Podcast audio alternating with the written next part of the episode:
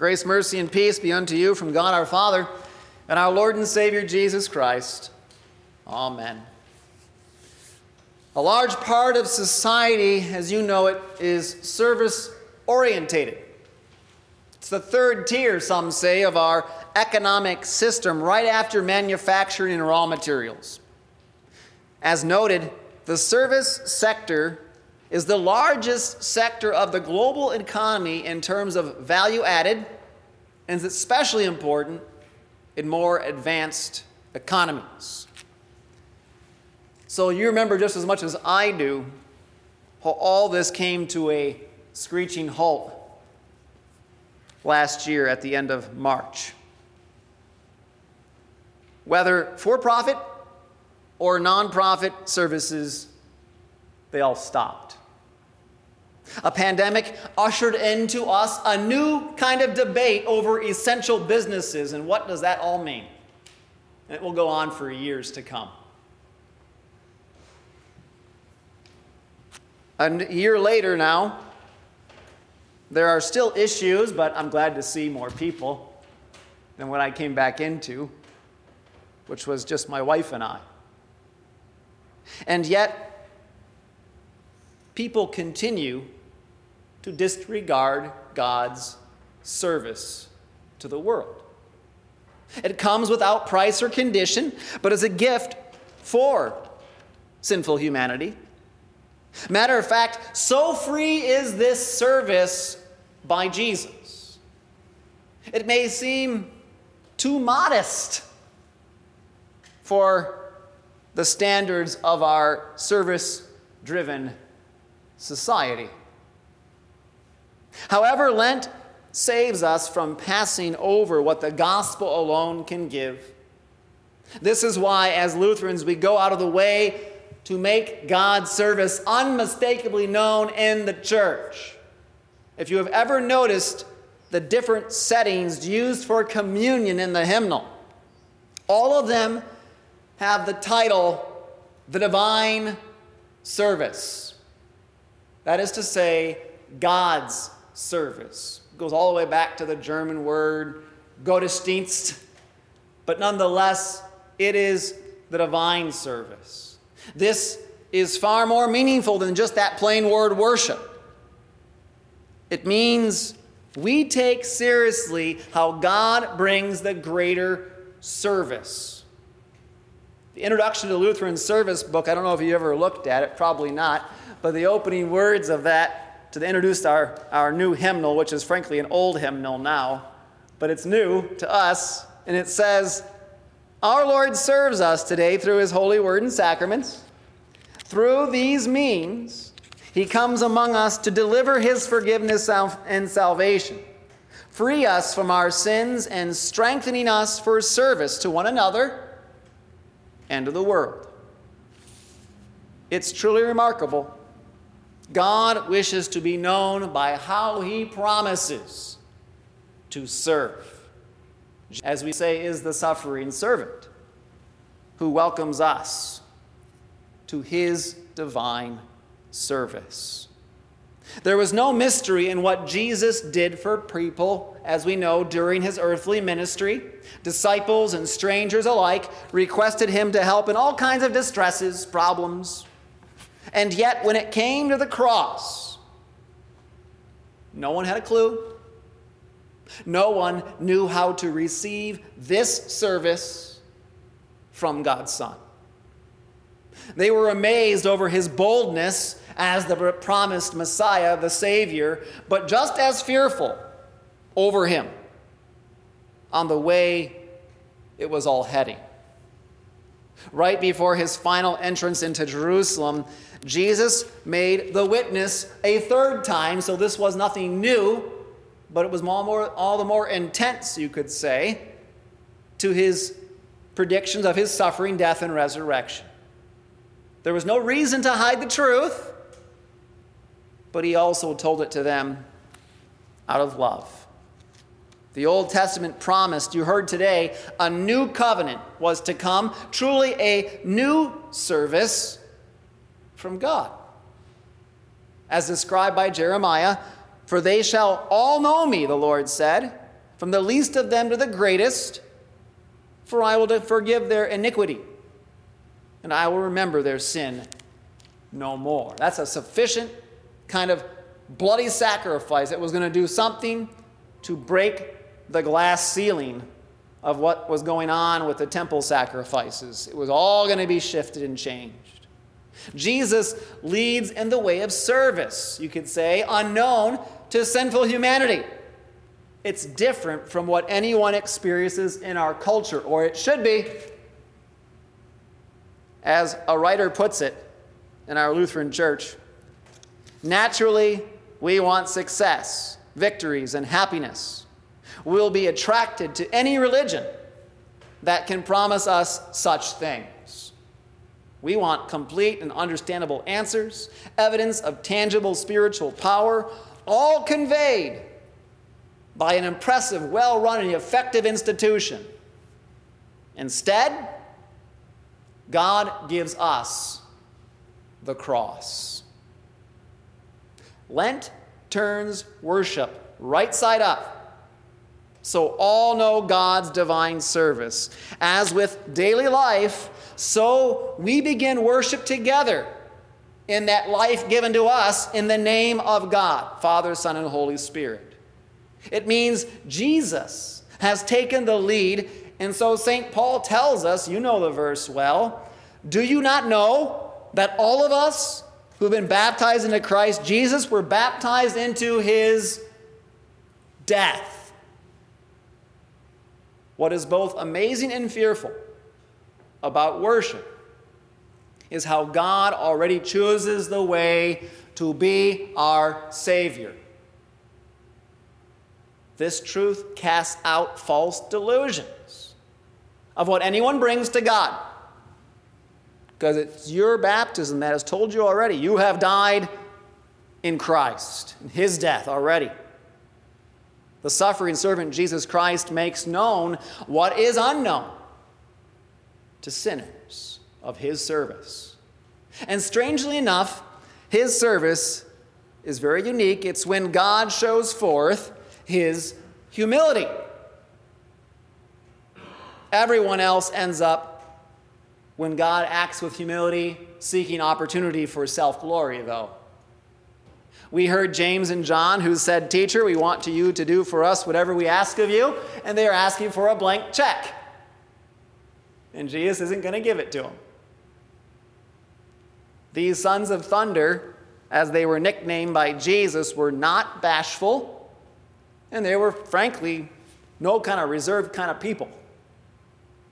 They knew something big was coming and wanted to secure positions of glory after the dust cleared. Of course, Jesus exposed their sinful desire, telling them, You do not know what you're asking for.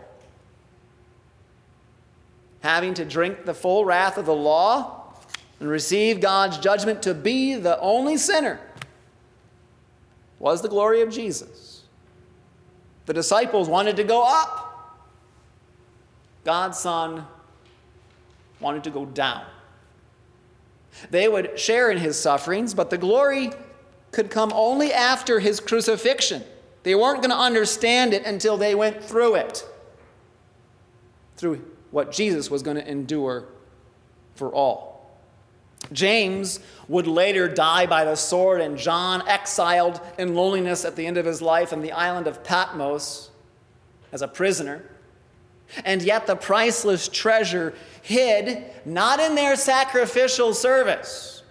Those are glorious things, but it wasn't there. What was truly hiding was faith in Jesus, having received all glory and power risen up from his cross. Jesus uncovers our self centered service. We always get ahead of ourselves in works trying to seek glory beyond the cross. We're trying to always escape the cross. The divine service is God still being the Savior now, even in these days.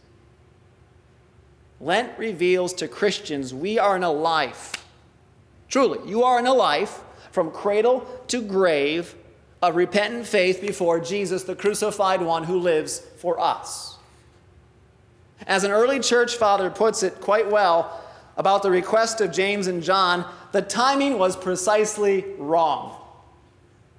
For this was not the right time for crowns or prizes. It was the time for struggles, contests, toils, sweat, wrestling rings, and battles. God's service to his gathered people. Jesus crying out every Sunday, you can say before us, a holy absolution. He says, Father, forgive them. They know not what they do. We do enough in a day, let alone a week, let alone a lifetime, to have to hear Jesus say, I forgive you all your sins. All our asking is before this suffering servant. Justified in Jesus means he selflessly gives himself to me. While my life is not so glorious in his way of the cross. Humility is to join St. Paul and confess then those words For I consider the sufferings of this present time are not worth comparing with the glory that's to be revealed to us. Not by us, but to us. By Jesus. The spiritual outcome of the rest of the disciples was no different, though. How quickly does power corrupt? And so, even the most dedicated followers of Jesus fail. Their fellowship built on faith in the gospel was falling apart, and only the Savior, only Jesus, the servant, sees these things happening, and he called them back together. What they knew was the way of the world, the way of men that only knows power. Yet Jesus rebuked such a kingdom of this world and gave another kingdom. Remember what I told you? The kingdom built on his grace, the kingdom of grace, we call it. He said, But whoever would be great among you must be your servant, and whoever would be first among you must be slave of all. For even the Son of Man came not to be served, but to serve, and to give his life as a ransom for many. These disciples were slaves to powers that had love, in the end, neither for God or neighbor. Only Jesus offered another power by service built on his sacrifice. It would scatter them, but in the end, it saved them. The risen Savior promised to hold them together in his undying love. And so, redeemed by his blood, God's Son turned power into a place of service before him who served sinners. He wasn't afraid of it.